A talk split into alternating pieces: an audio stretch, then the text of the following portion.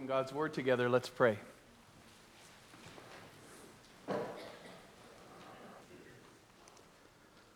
Father, we thank you that you love us. We thank you that you approve of us.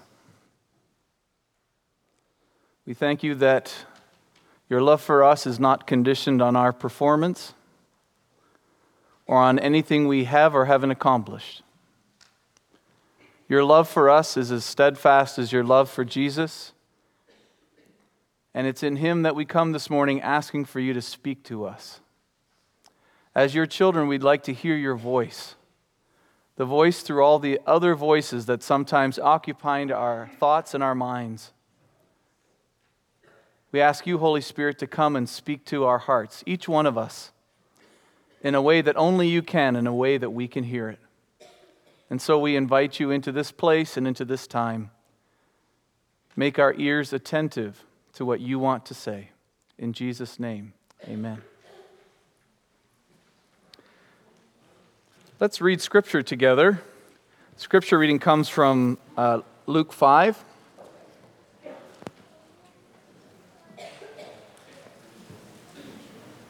So, uh, we're actually going to start um, reading a little earlier so you can get some context so I'm on page uh, 1597, and we're going to begin with Luke chapter 4, verse 38, under the heading there that says, Jesus heals many.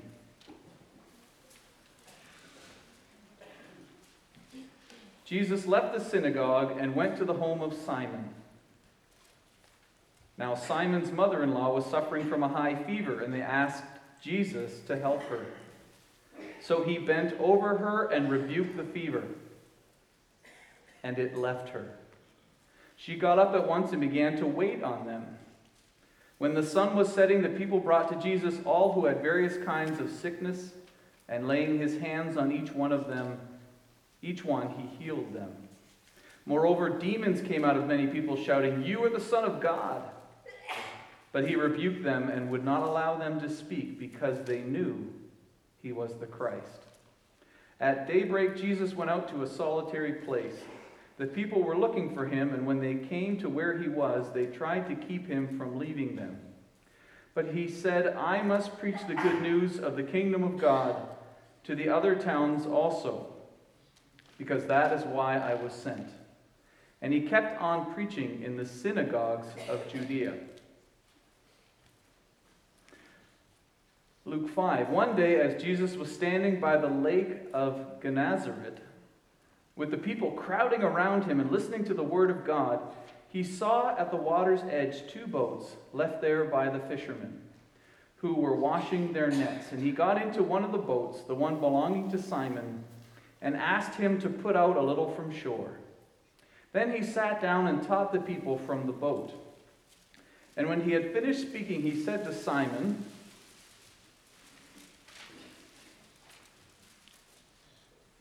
Put out into deep water and let down the nets for a catch. Simon answered, Master, we worked hard all night and haven't caught anything, but because you say so, I will let down the nets. When they had done so, they caught such a large number of fish that their nets began to break.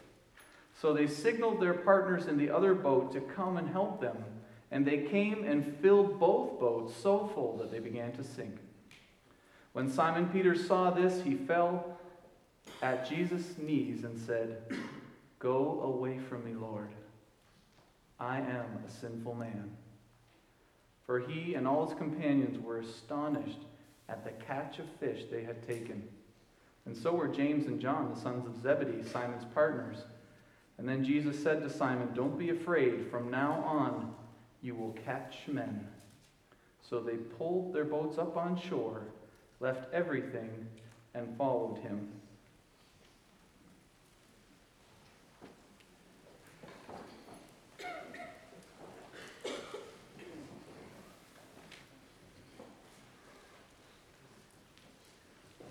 Well, it's a privilege to be here with you today, and I want to start off by quoting a movie. And um, I just got my hair cut, and sometimes when I get my hair cut, people say I look younger. So when I quote this movie, you'll know just how old I am. I'm well over 40.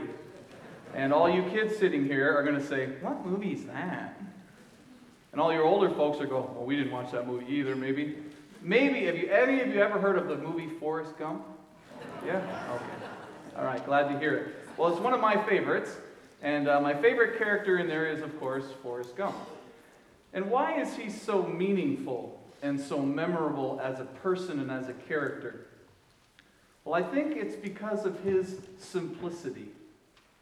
Now, simplicity um, can mean, and this is a bad word I'm about to say, it can mean that you're stupid. That's, what's, that's what it can mean. It means that you're foolish or gullible or ignorant. And Forrest Gump, if you watch the movie, he's all that. I love the when he learns how to run and he's running through town, and uh, some the old men at the barber shop say, "That boy's a running fool." I love that line. I love that line from Bubba's mother.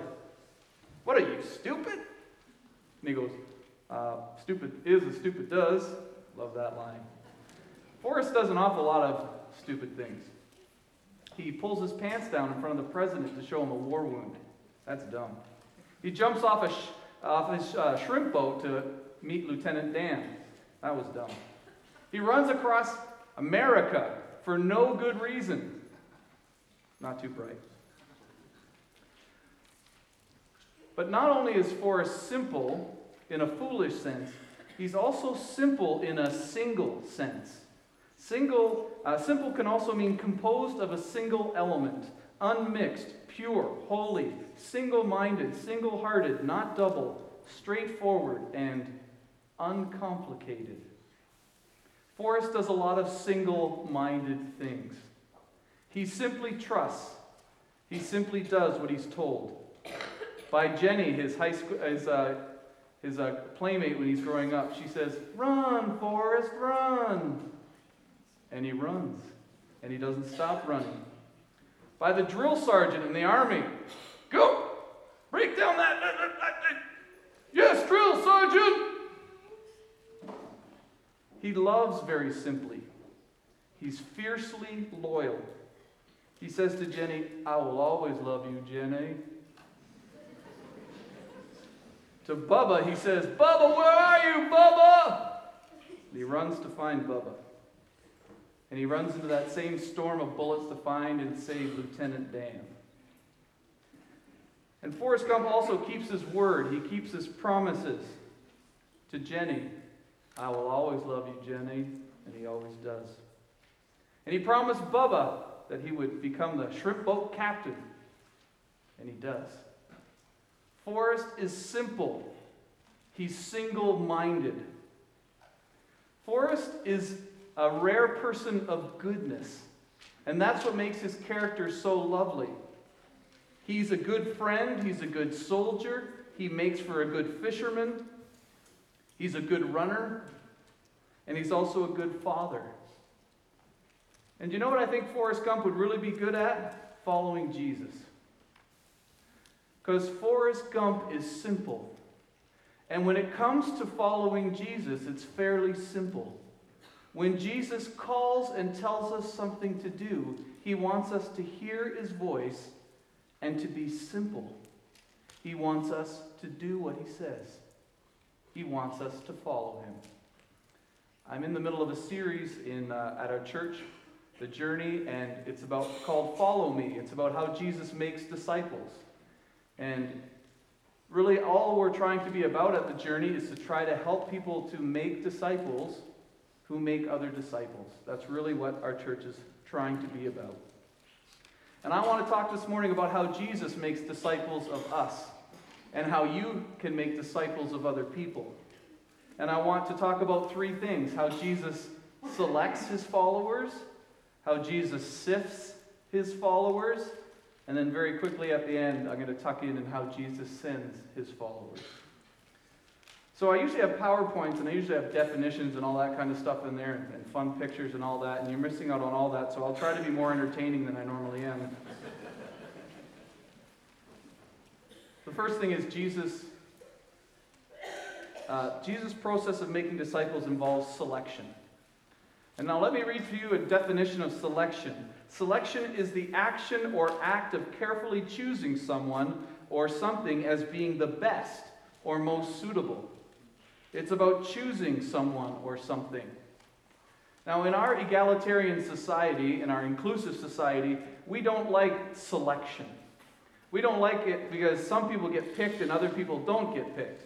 And if you've been on sports teams, you know what that's like. To, to get picked, it's great, but to not get picked is very hurtful. And so we're trying to design our society so that everybody gets picked, so that everybody gets included. And that's a good thing. So we don't like the word selection. Well, in our church world, there's a word that we used to use a lot. We don't use it as much anymore because we don't really like the word. It's called election. Do you know what happens if you take the S off of selection? What do you get? Whoa! Selection is about election. Do you know what election means? I looked it up in the dictionary. Because, of course, I don't even know what it means anymore. Just joking. The, people don't know me very well. I got to smile when I joke. Okay, so what is election? It's the choice by God of individuals as for a particular work or favor or for salvation. It's the choice of God of people. God picks people. He picks them for a suitable task, for a task that fits us. Do you remember Abraham in Genesis 12? God picked him, didn't he? He sure did. God picked Abraham to be a part of this whole plan of salvation that we've been caught up into. He was blessed, favored, graced, and the whole world has been blessed through Abraham. He was picked. God picked his own son. He was the most suitable candidate to renew Israel, and through the renewal of Israel, to reach the whole world, to reach us.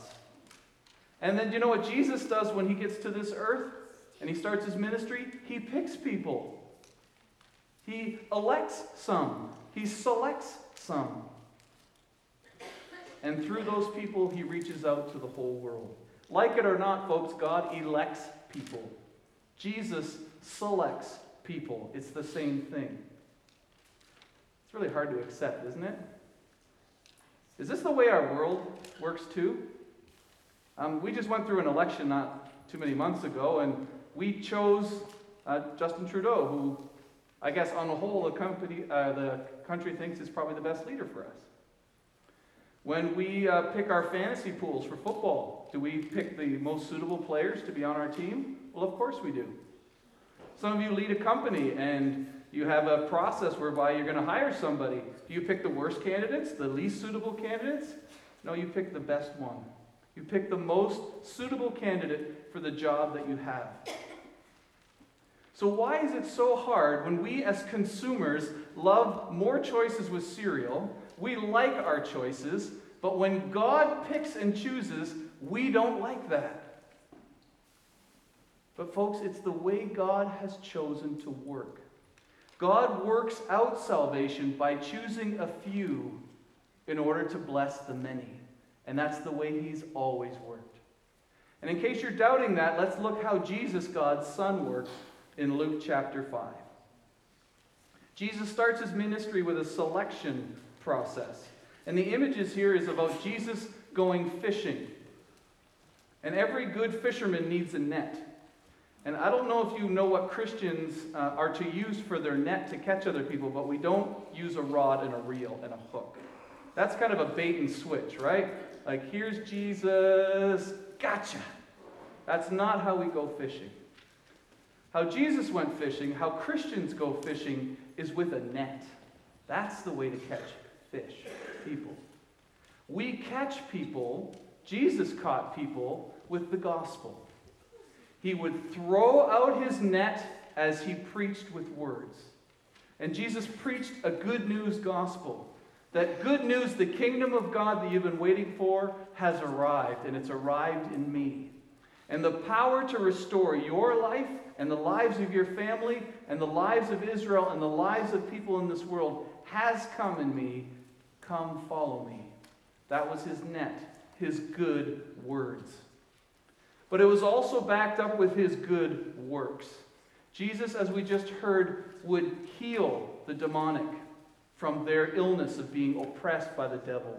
He would also send fevers and disease packing with one word from his mouth. He would touch with a hand, he would speak with the words of his mouth, and through words and through works, Jesus would throw a net saying, I am the Savior of the world. Come and follow me. Well, Jesus started to catch an awful lot of people. And he started to get a real big following, and people were amazed and they crowded around. And he began in the synagogues, like a Sunday morning gathering like this, but pretty soon he was pushed out um, to speak in open air because he was gaining such a huge following.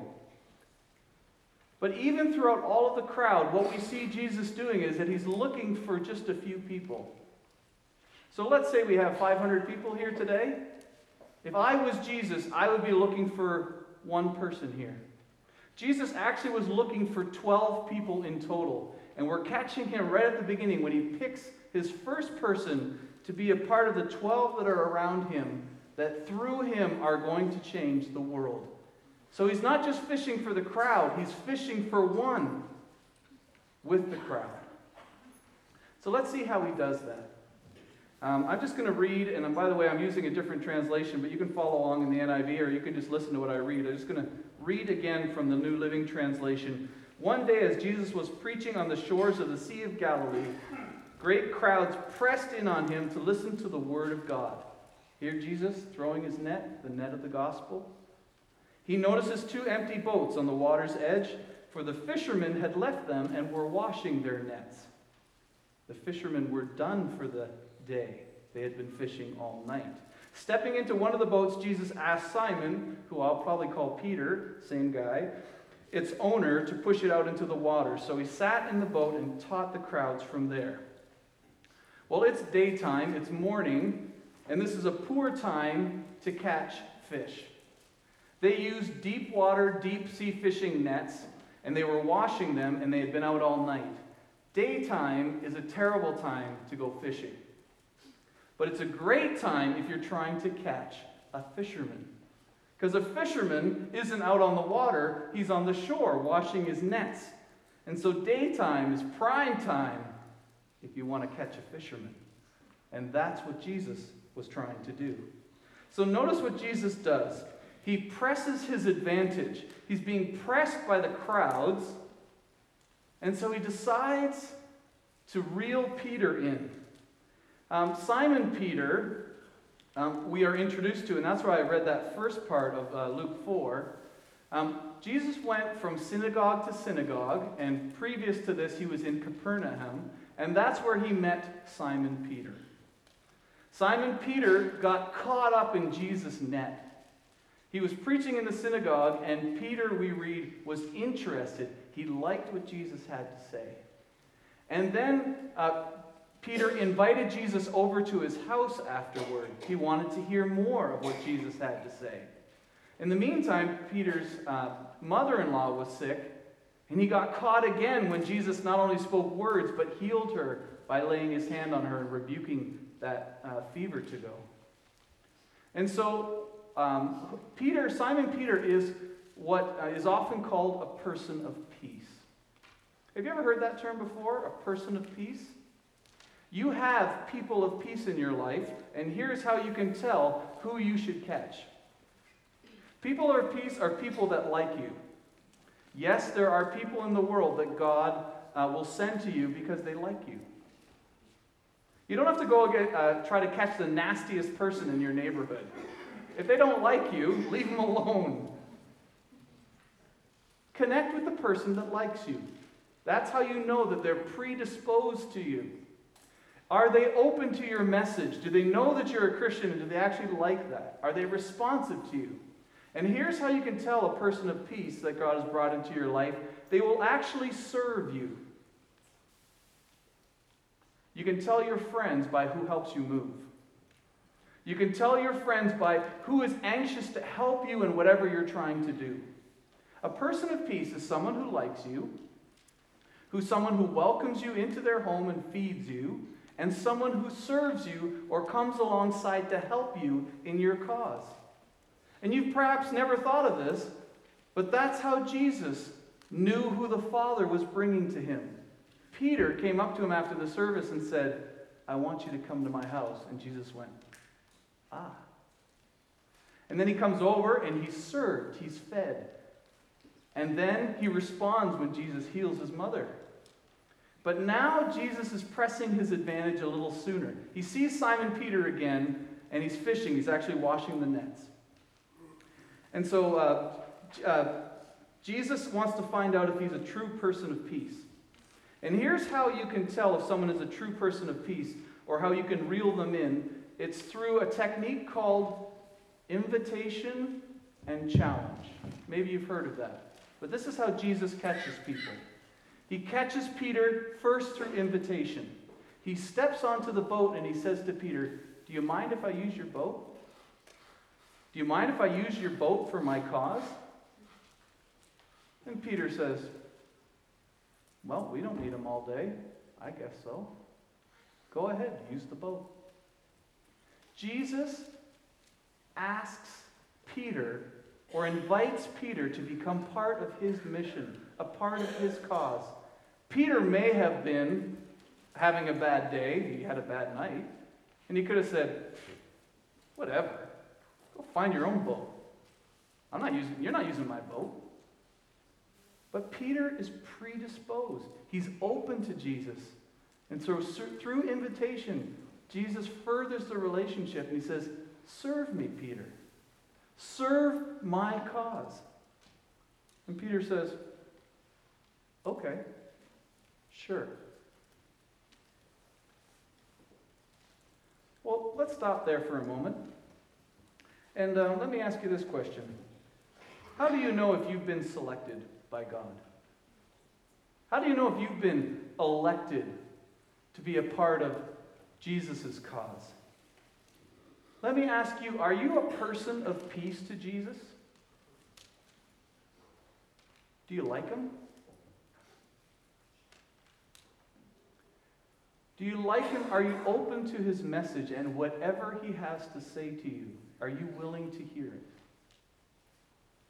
And even more importantly, when Jesus asks to come aboard on, into your life and to use your stuff, what are you willing to say?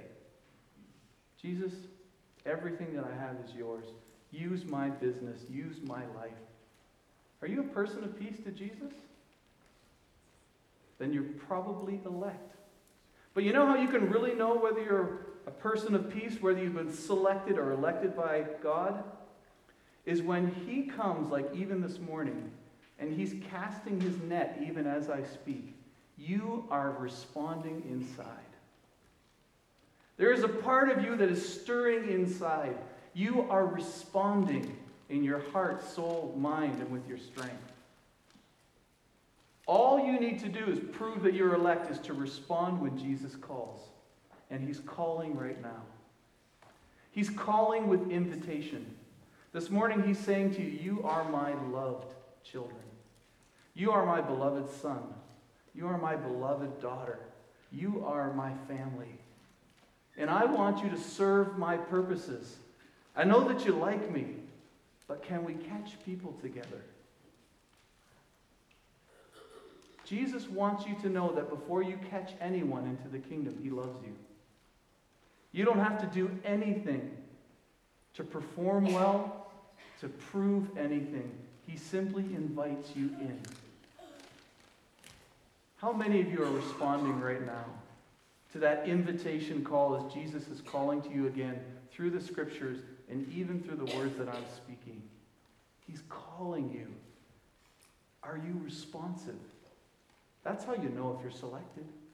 If you say yes, if you say, come aboard. Well, let's move on. Um, if you've been selected, congratulations. If you consider yourself a Christian, then I'll say, yes, you are elect. But I have um, some good news that's also a bit of bad news, and that is that if you get selected, you also get sifted. And so let's look at how Jesus sifts his disciples. Well, I looked up the word sifting, and this is what it says Sifting is the process of separating or removing something by use of a sifter or a sieve. I made bricks in Africa once, and there was all kinds of chaff in it and we had to um, sift the sand to make it pure before we made our bricks. That's what we're talking about here. Or there's another definition, though to go through something very carefully in order to find something of use or value. Think of yourself being sifted by God. God rummaging through your life to find something of value that He can use. Well, if you don't like that word, because it's not a very religious word, is it? I have a better word for you if you're religious. Um, it's called sanctify. So here's a word um, to make holy, to set apart as sacred, consecrate. Number two is to purify or to free from sin. Or this one I like, to make productive or conducive to spiritual blessing. So Jesus is setting you and I apart. He's setting us apart for a purpose. But he wants to separate the wheat from the chaff in our lives. There's a refining process that if he's going to call us and use us, then he has to be able to sift us and to separate out the sin in our lives and keep what is valuable and useful. He wants to finally make us productive. He wants to make us a blessing to others. So Peter is being sifted by Jesus in this act. And how does Jesus sift people? Well, do you remember I talked about the fact that Jesus invites people into relationship? That's one technique. The other way you catch people is by challenging them, by challenging them to change, to take a step of faith or to do something different that they haven't done before. And so I want to see how Jesus challenges Peter. Let me read for you um, from Luke chapter uh, 5 again. When he had finished speaking, he said to Simon, he challenges him, Now go out where it's deeper and let down your nets to catch some fish. Master, Simon replied, We worked hard all night and didn't catch a thing. But if you say so, I'll let down the nets again. And this time the nets were so full of fish that they began to tear. A shout for help brought the other partners in the other boats, and soon the boats were filled with fish and on the verge of sinking. What I find very interesting here is that Jesus challenges Peter at the point of his strength. Let me ask you for a moment what are you good at? What is your area of expertise? Um, mine, and that's arguable, and you can talk about that as preaching, but um, I also learned how to do drywall and stuff over the last few years, and I'm getting better at that too. And um, what's your, what are you good at? I know some of you um, hang eaves trough, right? Yeah. And uh, I bet you some of you are into construction. I know that. Um, what, but there's a lot of you that are into retail. Um, you make things. You're good at things. Well, I want you to notice what Jesus does is he tests Peter to submit and to obey him, not at the point of his weakness, but at the very point of his expertise and strength. So now imagine that Jesus would come to you in your business. Let's imagine that you're a fisherman and he says, I know that you didn't catch anything all night, but now I want you to listen to me. And I want you to go back out, take those deep sea nets, and put them down. And you know that you know that you know that you don't catch fish in the daytime. You don't catch them with nets. And Jesus doesn't know jack about fishing. He's a preacher. Now, Peter is challenged by Jesus' words to submit himself to Jesus' authority. And this is a critical test because if he can't trust Jesus and simply obey him like Forrest Gump would, then he's not capable of doing what Jesus needs him to do. So Jesus asks him to do the impossible, to do the stupid thing. This is dumb. And he goes out and they catch this massive amount of fish. Apparently, Jesus knows something about fishing after all. But I want you to notice what Jesus has just done. He's caught a fisherman at his own game, using his own expertise against him. Well, I thought I said something about sifting. So let's see how Jesus sifts him. How does Jesus refine Peter? Let me just read on a little more.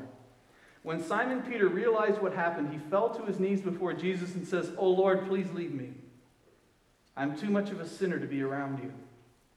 For he was awestruck by the number of fish they had caught, as were the others with him. His partners James and John, the sons of Zebedee, were also amazed. Well, we can tell by Peter's response that he's not so simple after all. Do you know what something simple is? Is when um, there's nothing mixed up in it, it's pure and holy. If you were simple, you would respond to Jesus' voice with pure faith and obedience every time. You would not resist his Holy Spirit. You would do exactly what he says when he says it, if you were simple. But you're not so simple, and neither am I. We are actually double. We're duplicitous. We're divided. We're mixed up. We're impure. Someone who is not mixed up responds with faith, and someone who has a mix of purity with impurity responds to the presence of God with one telltale sign fear. When the closer God comes to people who are mixed in their motives and mixed in their heart, the response is fear. And that's why Peter falls to the ground and says, Get away from me. Leave me alone. I don't want you to challenge me. I don't want to do what you want me to do.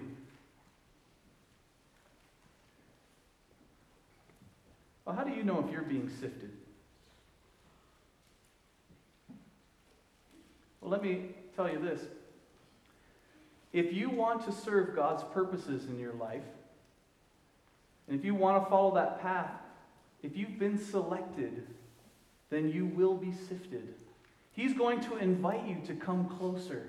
And if you respond to his invitation to come into closer relationship with Jesus, he is going to see into your life and he is going to expose your sin.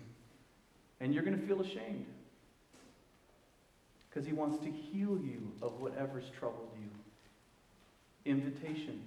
But he's also going to challenge you to try some new things, to do things you've never done before, to take steps of faith. And that's also going to test you. And you know what the major response of that? How you know if you're being sifted? If you feel fear. Fear is an alarm system that tells us when something could be um, hurting us or damaging us. And when Jesus comes close, the closer his Holy Spirit comes, we feel afraid. And you know what we especially feel afraid of? Is when he presses on our identity. Father, uh, Jesus, you want me to do what? But I'm no good at that. I don't know how to do that. I'm not worthy of doing that.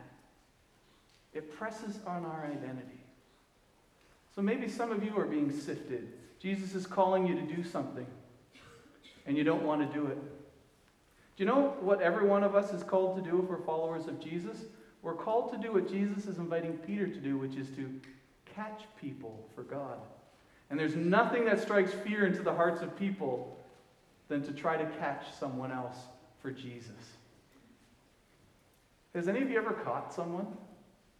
Caught someone with the good news of the gospel? Well, it scares people. Some of us are afraid of um, making friends that aren't Christians. We're afraid of that. Because what would happen if they got close to us and discovered that we're Christians but we're not perfect? That'd be scary. What if they actually started believing what we believed? We would have to disciple them. We would have to teach them from our own lives how to follow Jesus, and then they'd find out how lousy we are at it. Oh no! Jesus, stay away from me. Don't ask me to catch someone for you. Don't ask me to make friends. What if they start following me? The thing we're most afraid of is doing the very thing that we are called to do which is to catch people into the kingdom with our lives, with our good words, and with our good works. And it's something we're incredibly afraid of. Why are we afraid of that? Because it might change our social lives. It might change our priorities. It might change our social circles. Can you imagine how afraid Peter was when all of a sudden he finds that he's got his nets so full of fish do you know what he realizes in that moment? My life is going to change forever because of this guy. and I have no idea what it, where it's going to take me. But look at this my life is going to change. When Jesus calls us to follow him, he is going to sift us and sanctify us because he has a purpose for us. Because he wants to send us. If you're being sifted right now, if you're being sanctified, if Jesus is inviting you to do something that you're terrified to do, then you have a choice of being simple, responding in simple faith, or responding with resistance that comes from fear. And I invite you just to pull a forest. Just do it because Jesus is calling you to. Well, I'm just about done, you're probably glad about that. The last thing is sending. Jesus selects us. Then, throughout our whole lives, He's going to sift us. But finally, He wants to send us. What is sending? I looked this up too. It's the process of causing someone to go with a certain message or on a certain mission. Jesus doesn't condemn Peter because he feels unworthy. He doesn't disqualify him and say, Yeah, you're a fisherman, but you'll never, you could never catch anybody. You can't even follow me very well. You are unworthy. You are sinful. He doesn't disqualify him. He offers him invitation and challenge in once. This is what he says Jesus replied to Simon Peter, Don't be afraid. From now on, you'll be fishing for people. As soon as they landed, they left everything, all three of them, and follow Jesus. Invitation. Don't be afraid. I am going to fish with you. I do the catching. You come along to help pull the net. Don't be afraid. Come with me. Challenge. From now on, you are going to learn how to catch people. As I conclude, you know what Jesus wants? He wants us to come into his boat. And you know what that boat is called? It's called followership. it's called discipleship. It means that you get to become like him and you get to learn how to do everything that he did. That's what it means to follow Jesus. And the main thing that Jesus did is catch people into the love and power of the kingdom of God. And that's why he elected you. And that's why he's sifting you. And that's why he's calling you. At the journey, um, we're figuring out how to make disciples because, truth be told, we're not very good at it. I know that's scandalous because church plants are supposed to know how, but we're already 10 years old. And... But I'm not sure that any church is very good at making disciples, catching people for Jesus.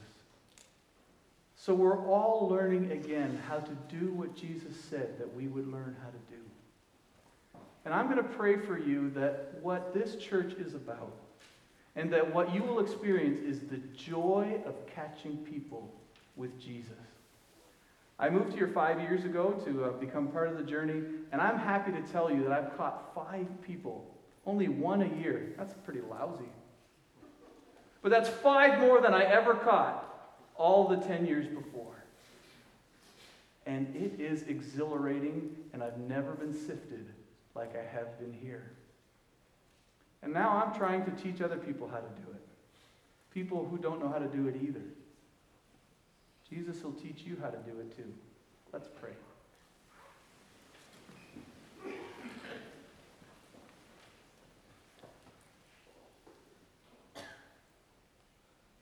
Jesus, you are calling us. You have chosen us. We are the few in Kitchener Waterloo. And you called us to catch the many with your gospel and good news. And we confess that we perhaps don't know how to do that or have never done that yet.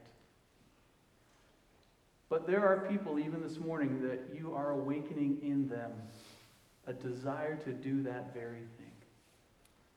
And so I bless this community in your name to catch people together into your love and grace, forgiveness and power. So speak to each one of us this morning and move us forward in faith